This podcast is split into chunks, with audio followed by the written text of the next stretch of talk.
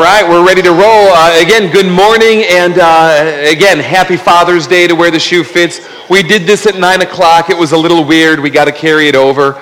Um, shout out time for Abraham. His father means the father of many nations. Let's give it up for Abraham today, all right?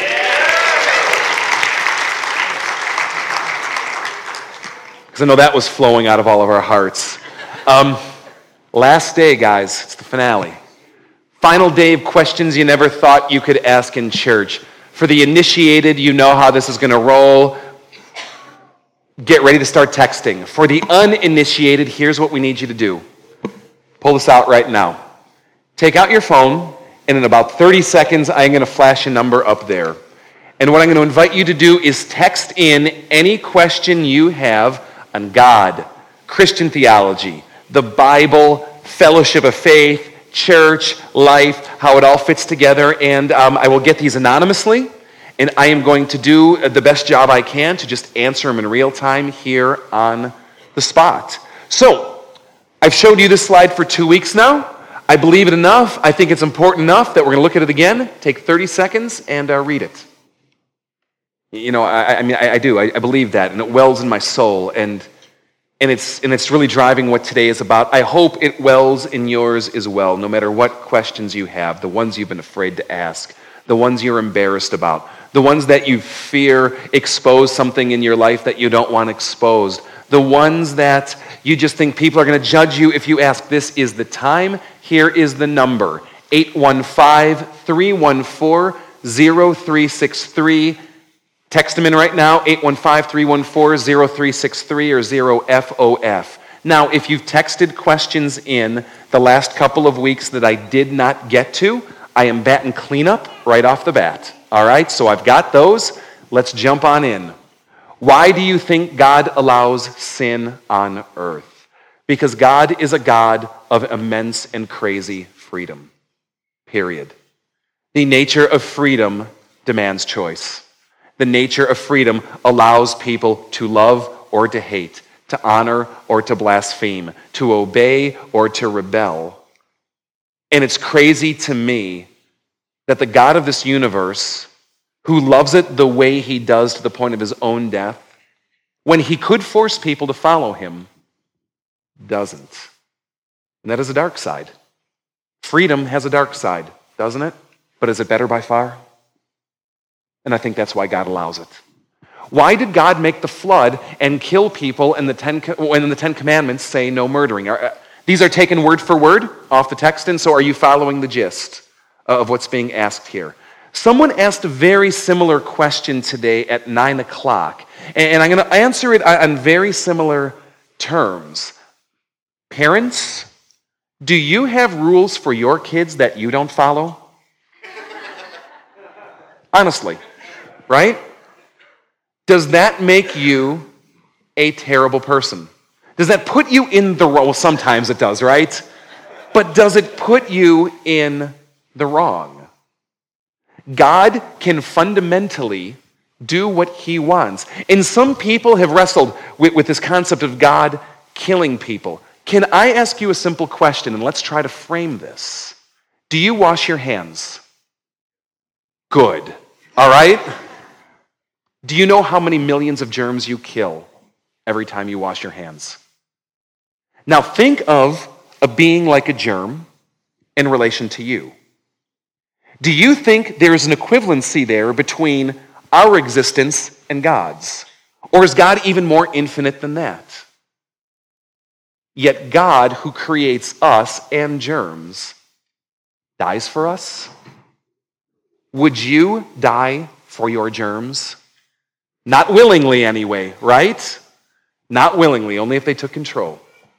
And yet, that's what God did for you. So, yes, God gives commands to us that He is not obligated to follow. But if that gives you a weird conception of God, just think of how farther to the extreme God goes than any one of us here.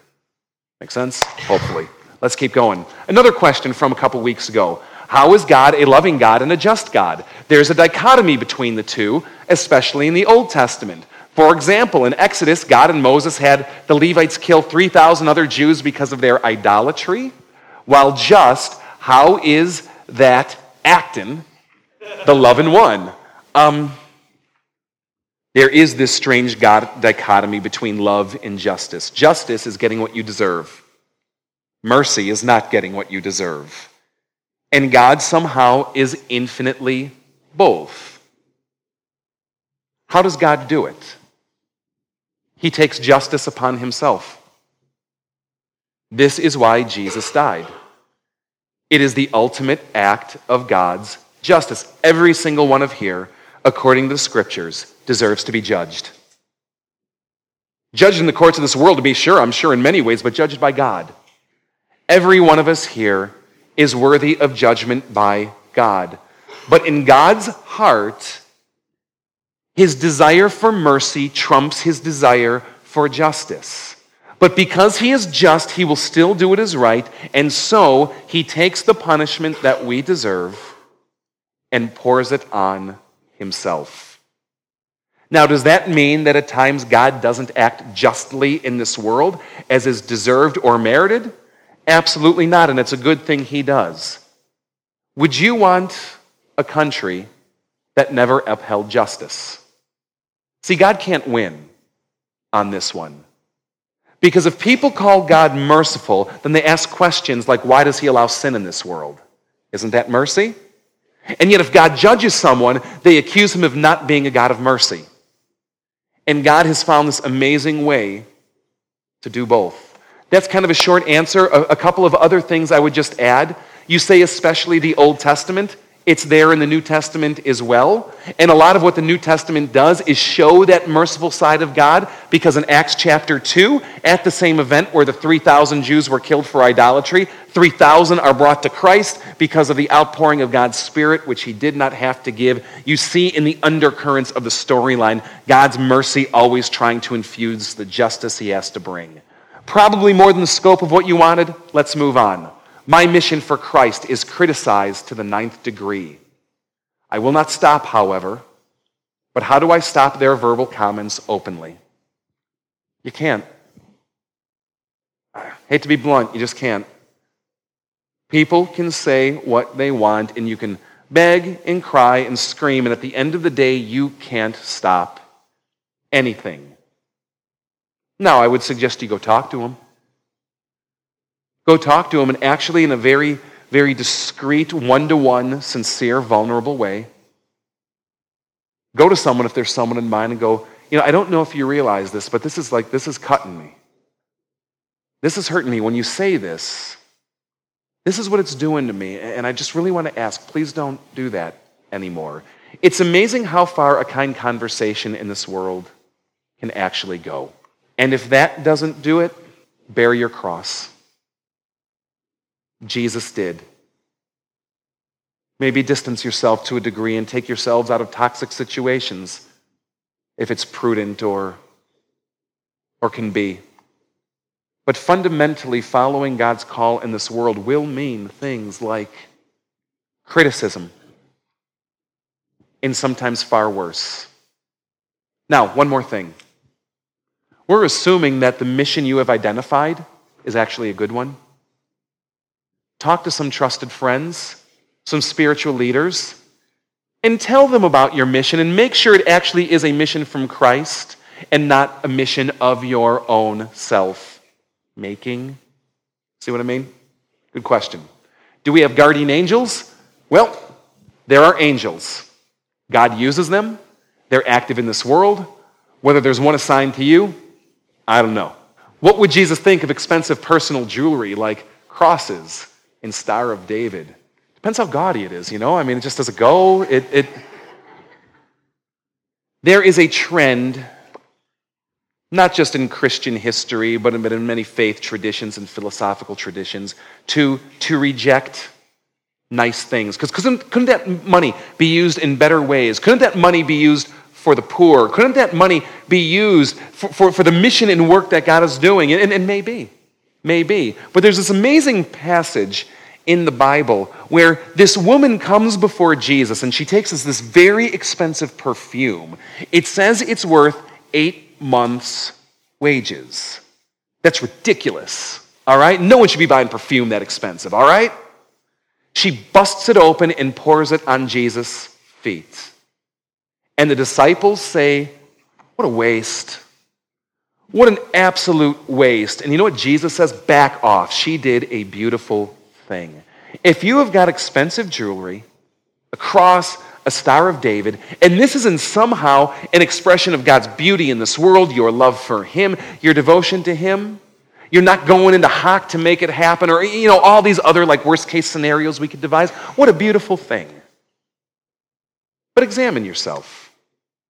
Examine yourself because often our beautiful things can, can take our attention from the beautiful one. Does it define you?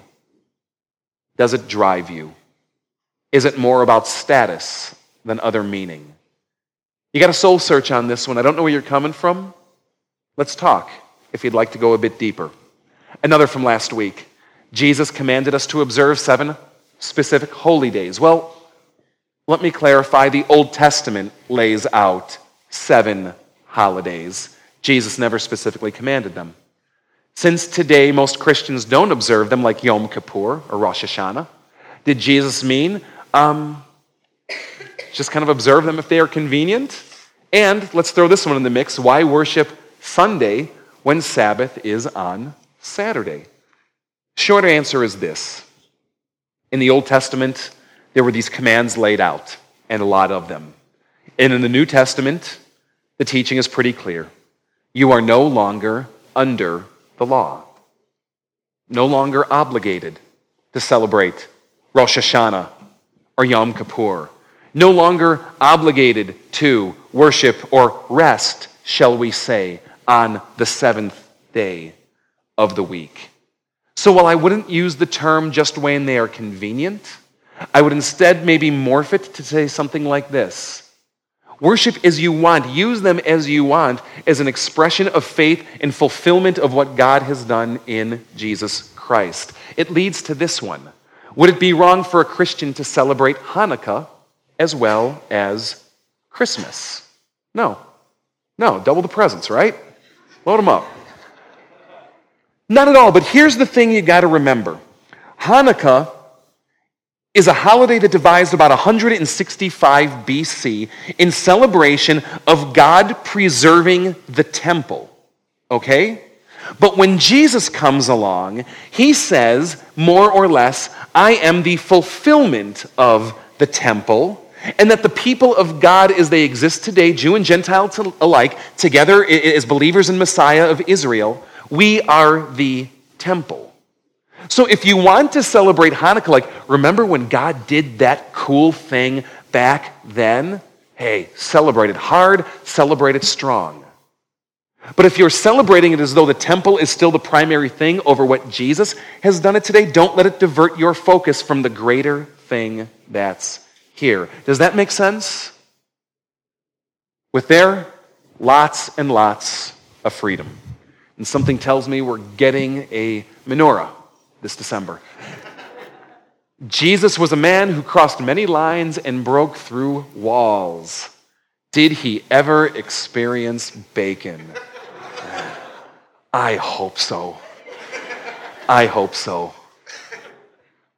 This one I liked.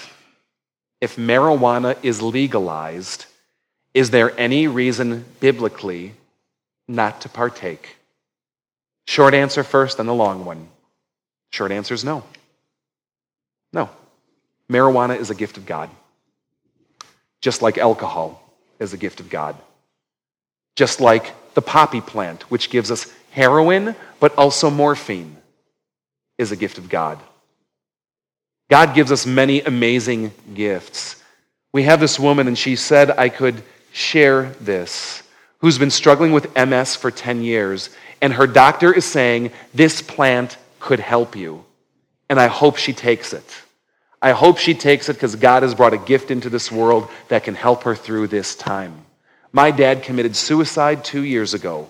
I am not joking when I say this. I am convinced the medicinal power of that plant may have kept him alive today.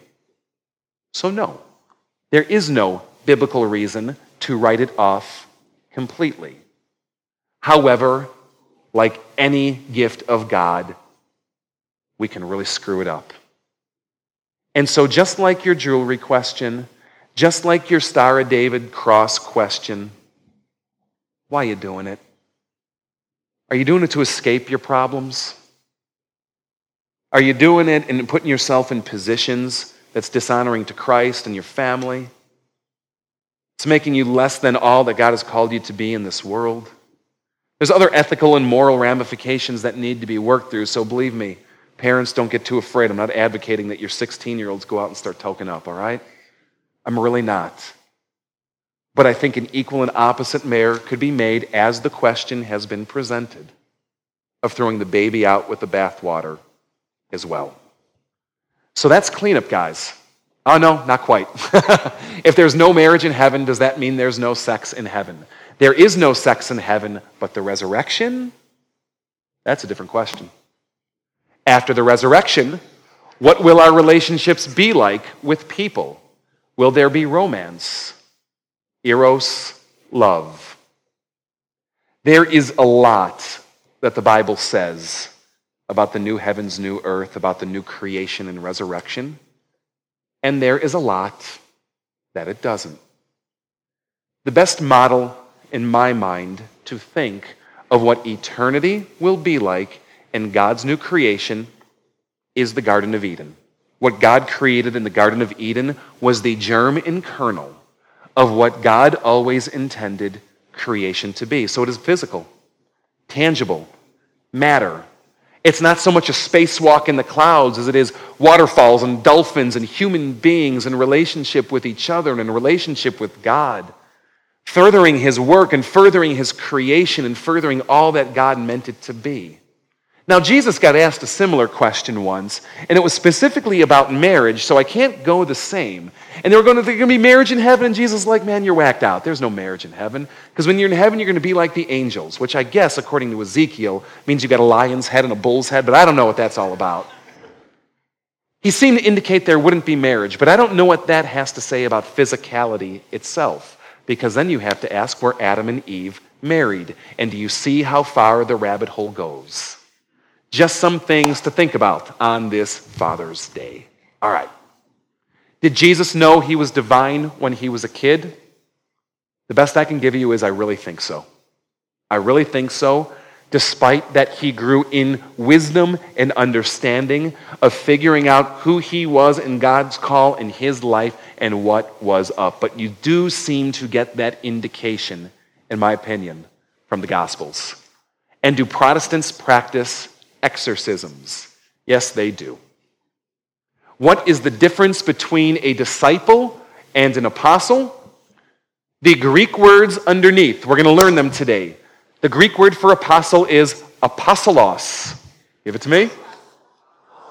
That's a tough one to figure out, isn't it? All right, this is what apostle means ambassador.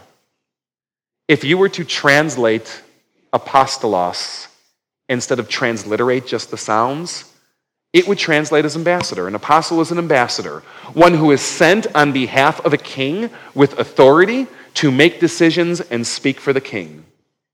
A disciple, the Greek word is mathetes. Give me a mathetes. Well done. This side of the room, give me a mathetes. That's still weak. All right, that's still weak. A disciple is this you know, you hear it kind of translated as follower, but like, what does that mean? Here's the best way to understand it a disciple is one who wants to be the person that they're following. It's a hardcore wannabe. It's a hardcore groupie. It's one who's like, I would give anything for that person to acknowledge me, to know me, to recognize me. I would give anything to be like that person. It's so much more than a student in this world. To be a disciple of Jesus is not one to just learn some stuff about him and go, that's cool, I can roll with that. To be a disciple is to be one who says, I want to be like him. And I'll do anything for him to think that I was great too. Know what I mean? Here's the cool thing the New Testament, it calls you both. Do you know that you're a disciple? Or at least called to be? Do you know that you're an apostle too? I think that that's cleanup. So, let's get to what you texted in today. All right, here we go. How do I explain the Trinity to a Muslim who says we worship three gods? Respectfully, kindly, and with all due sensitivity to the honesty of their question. This is what I would suggest you say. We don't worship three gods, we worship one. And the concept of this, while articulated in Christian theology, is deeply embedded within Old Testament scriptures and Judaism. I will give you one key example that any Muslim should be able to roll with, and any Jew. Do you know how in Old Testament theology it would say that God's Spirit, His Shekinah, His presence, would come to dwell in the temple? If you don't just say yes, all right? Just say, yeah, I know what you're talking about. In Old Testament theology, God's Spirit, God's presence would come to be in the temple. But no one in a million years thought that God had like kind of like vacated heaven. You know what I mean? Or that God wasn't to be found anywhere. They knew that what was in God was his manifest presence, but it was not the sum total of his presence. It was not the complete package of his presence. And there was still some distinction between the God who spoke on the mountains and the gods whose presence came to be with him. Same God, but they just kind of rolled with it. Uh, are you getting some traction here? Do you see what I mean? See, the fundamental point of why Jesus is, is, God is not because of these New Testament passages that say Jesus is God, though some do. It's that when you see Jesus come on the scene, he is doing everything that the Old Testament promised Yahweh would do. So when the Yahweh, when the Old Testament would say Yahweh would come back to dwell with his people, we see Jesus walking with his people. When it says that Yahweh would come back to redeem his people, we see Jesus redeeming his people, and the Gospels drip with this example after example. Almost like God's Shekinah presence in the Old Testament, we see Jesus, Yahweh, somehow manifest here despite being one God. And my experience has been if you can explain it on that lines, somehow a window of understanding, of mutual understanding starts to open because we can identify with the same scripture, not just the New Testament. Does that make sense? All right. Good one. Good one. And, and I hope it's not theoretical. I hope that uh, you actually are in conversation and uh, this is happening. If the miracles that God performed in the Bible through his chosen were to be scientifically proven, would it make them any less a miracle? And I would say no.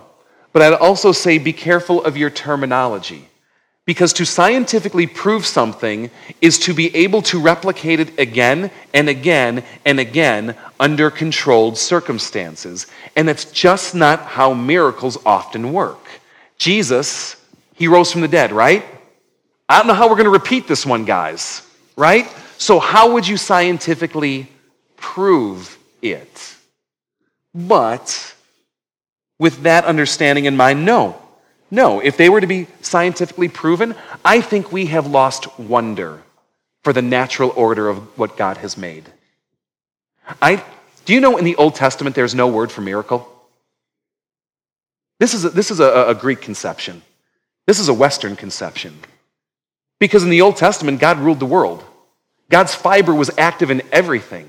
And whether God acted directly or God acted through means, it was like it's still God. Right? Can one save an atheist by praying for them if they, assuming the atheist, I, mean, I think, is a good person? If someone lives a very good life of charity but denied God, are they doomed to eternity in hell? First, you cannot save anyone. Only God can save people. You cannot convert anyone. Only God can convert people. But can you pray for someone that you love that is denied or rejected or doesn't believe in God? Absolutely. And prayer is a powerful thing, and God will honor that prayer despite He will not force a person ultimately at the end of the day. And so I encourage you to be praying for that. But if they are a good person, do you know what Jesus says? No one is good. His words, not mine. No one is good but God. And if you're still living under the delusion that somehow we live up to God's standards or glory, can I just encourage you to do some more honest, serious soul searching and scripture searching and see how it convicts you? See, what's fundamental is all of us have fallen short of the glory of God. All of us deserve punishment from God. It's not like God has set up some arbitrary system of going, here's some nice people, but if they believe, I'll reward them. It's God saying, We're all going to hell in a handbasket. And I sent my son to save them. Hold on to the lifeline. Amen? Can Christianity go hand in hand with theories like string theory, Big Bang, evolution? There's a few different there, and the answer is maybe. It depends on what theories. Um, Scientific theories are not inviolate. The nature of scientific theories is that they should be changing as new discoveries are made. And yes, in many ways, Bible science, harmonious. Sometimes theories are out there that aren't. Big question there. While godly and righteous is marriage an ultimately man made institution? I am going to answer this one very woodenly, technically, and literally. Yes. Yes. It's interesting in this, uh, this day and age how what we took for granted, assumptions about what marriage is or should be, people are starting to say, how do we define this? Adam and Eve in the beginning. Two became one flesh. The prototype for marriage. But technically, marriage in itself? I don't think so. And I don't think so because I think fundamentally marriage is something of the law, something man made. A legalization or a, a, realization of something transcendent in a relationship that's there and giving a stamp or a seal to it. And while I am not in any way advocating that that means the dismissal of marriage or, or, or, or the lack of sanctity of marriage or something like that, in the wooden way you put it, I think God created marriage or instituted marriage in his law for civil and legal purposes. I know that's going to open up a thousand more. Have fun with it. All right. God says in Scripture, many will choose the wide path to destruction, and few will choose the path to life. Why would God create people knowing most of them would end up in hell? Yeah, it kind of goes hand in hand with that sin question earlier of why he allows it in the world. Doesn't he? Because you're almost like God just, so like, don't create it all. You could push this. Why would God create any of us if he knew his son had to die? Why would he create any of us if he knew he would break our hearts? Why do you have kids? Because you know they'll break yours. Right? Don't dehumanize God in the philosophizing of some of these questions. Um, I can't really answer it better than that. So, what would Jesus say the meaning of life is? Fear God, obey his commands, Love him with all your heart, soul, mind, body, and strength. Love your neighbor as yourself. Be his image bearer. Further my work of creation. Find my calling and purpose on your life and make the created order all that I meant it to be because you are my second in command, humanity. You are the ones here in my stead. You are the vice regents. You are the rulers of this world. Rule well, rule wise, rule justly, rule compassionately. That's about it. I was taught in school that we were evolved from apes, but at church we started off with Adam and Eve. What is correct? Well, again, it depends who you ask. You're asking an interpretive question here. What do I believe? I do not believe that we are evolved from apes, though apes are really cool. Um, I believe that when the Old Testament talks about Adam and Eve, it wasn't just a, a an allegory if I can use that, but it was actually talking about a, a real chick and a real dude. Um, and that all of us can trace our genealogy at some point back to them. Does that mean evolution in all of its forms is incorrect? No, not necessarily. What would Jesus think of modern Judaism? Depends what branch. How old is too old? 47.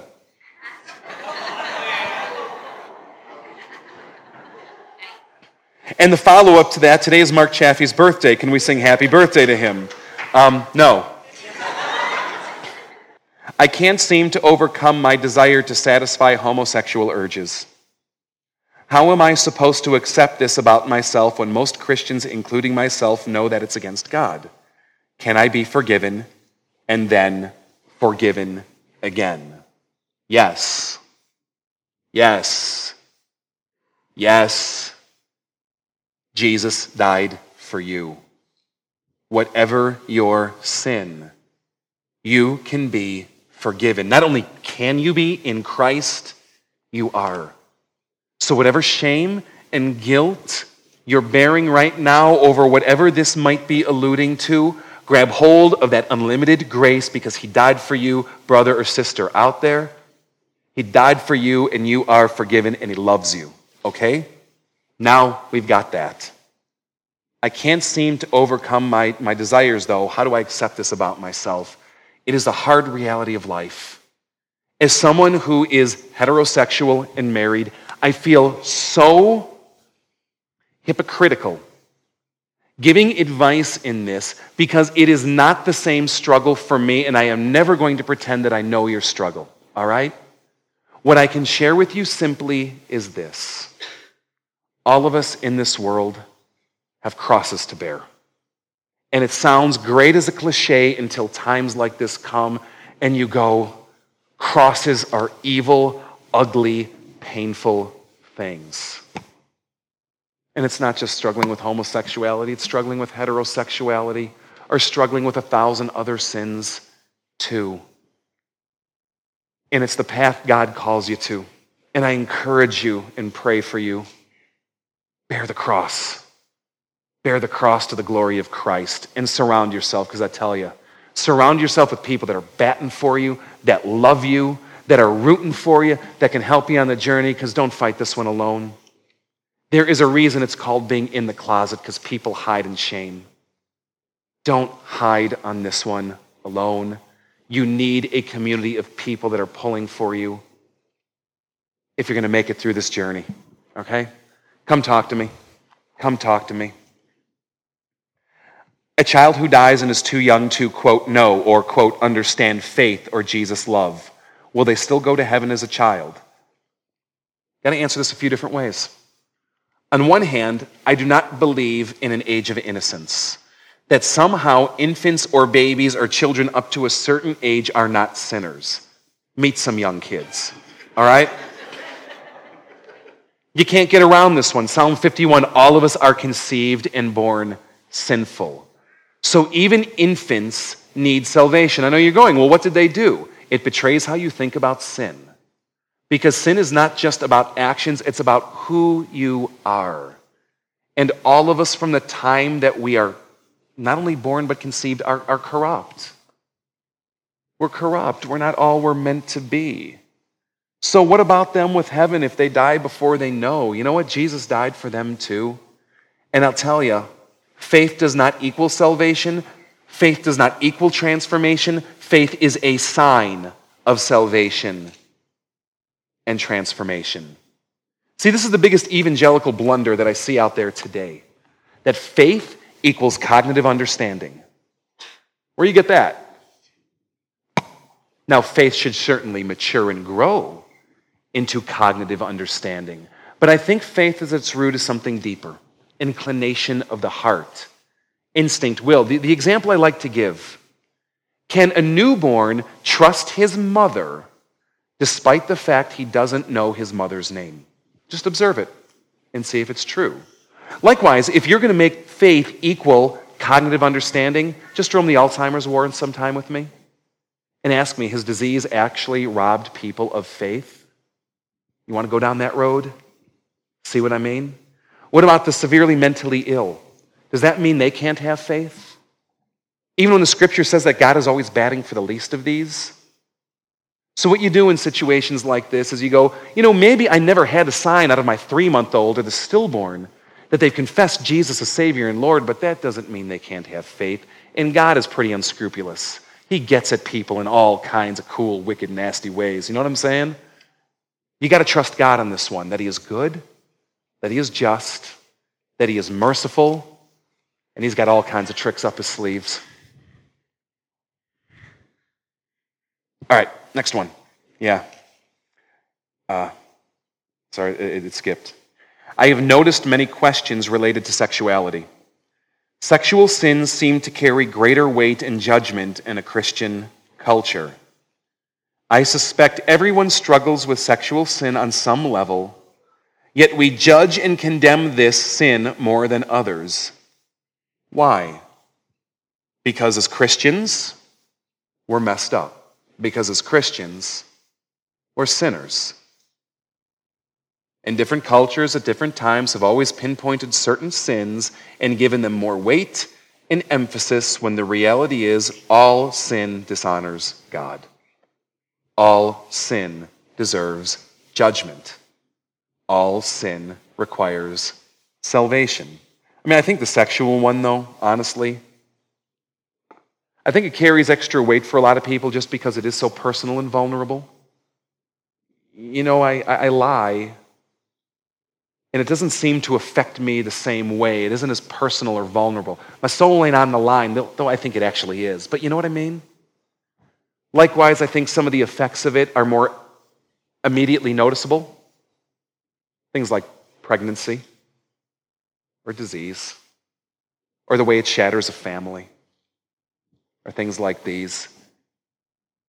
And it's easy to kind of jump on the bandwagon for the sins that we feel the immediate effect from while we Turn a blind eye to pride because that ain't never hurt anyone, right? Yeah, I think you're right on in your observation. And it's, uh, it's unfortunate that that's often the way it is. After the second coming, will this earth become heaven? What will happen to the, pre- the previous heaven as we think about it now? Um, yeah, it will. Heaven is where God is. So if God comes to earth, guess where heaven came? Right? This is why Revelation talks about the new heaven and the new earth as though it is the same entity. Is it possible to lose one's salvation or once saved, always saved? It depends if you ask Calvin or Arminius. Was that unsatisfying? Yeah? Cope. Two questions. Who cuts your hair? Um, her name is uh, Jessie. How can someone have faith and unbelief at the same time? Uh, Allah, the Father who told Jesus, help my unbelief. Because faith is about um, trust. Faith is a choice, all right, in many ways. Have you ever wanted to do something that you were afraid to do and you stood there in uncertainty? Do I leap? Do I jump? Do I do this? And you're wrestling within? I once heard it put this way Courage is not the absence of fear. Courage is doing the job despite fear being there. Right? Would you agree? You're not courageous if you're not afraid. Faith is not the absence of doubt. Faith is doubting. Faith is trusting despite the fact that doubt might be there. Faith is more about overcoming than it is about the absence of something. Just like joy is not the absence of conflict.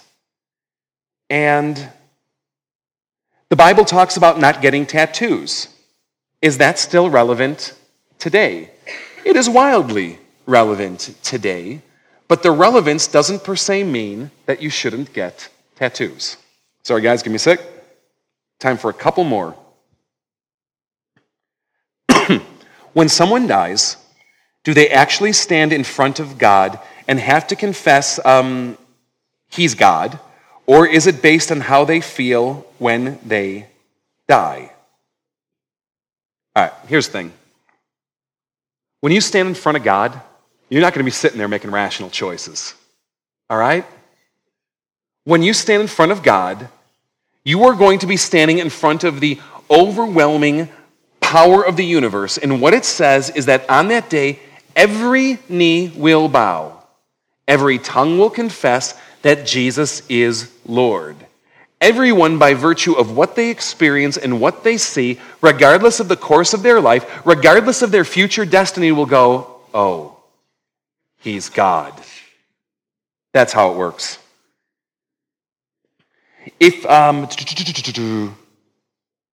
if you're not in a romantic relationship, is lust still a sin? We're back to the sexual one, whoever asked that question earlier. Um, lust is always a sin. But sexual attraction is not the same thing as lust.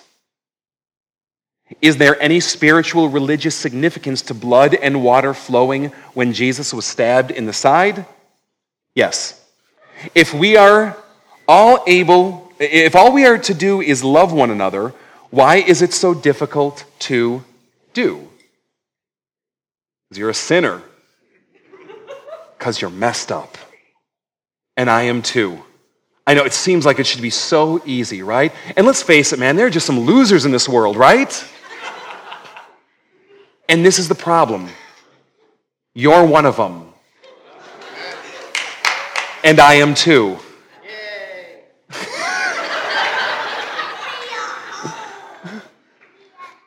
if we could just get that one right, how wonderful would the world be? All right. That one, for time's sake, is uh, not going to be able to be done. So I've got one more for time today. Just how big is God? Really, really big. Think of the biggest thing you can imagine and then go bigger. Okay? And then do that a thousand more times and then do that again. And maybe at that point you're getting to a sliver. We think of God so often as tucked neatly in here. Think about the aspect that not only the galaxy, but the universe is infinitesimal to God. The God of this universe is bigger than we can ever dream. I love how Paul puts it. No mind can conceive, no heart can, can dream just how big, and he adds this, is the love of God for his people. Guys, some incredible questions there. Amazing questions. And if I got to it today, um, I hope it helped you in your journey in some way. And I hope that it actually spurred more questions because I think any good, I think God is so big that any good answer should lead us to five more questions about Him. And I shared this at nine, I'll share it with you. If I did not get to your question today, I've got good news. I've got email. Okay? I get them anonymously. I don't know who you are. But if there is a question here today that you are churning and burning on, shoot me a line, tackle me after church, come find me. I would love to speak into it, help you, and point you in the right directions as best as I am able. Keep asking, keep seeking, keep searching for who God is in all his wonder with all your heart. I don't think you'll be disappointed. Our Lord Jesus, on the night he was betrayed, took bread. He broke it he gave it to his disciples. He said, Take and eat. This is my body, and it's given for you. And he took a cup after supper, and he, and he gave it to his disciples as well, these people that were just with him. Took this cup and he said, Take and drink. This is my blood. It's shed for you for the forgiveness of all of your sins. Do this in remembrance of me. Guys, I'd like to invite you to rise. Cool prayer that we're going to pray together. It's called the Apostles' Creed. Christians have been praying it for centuries. There's things in there that speak to me. I hope you like it as well.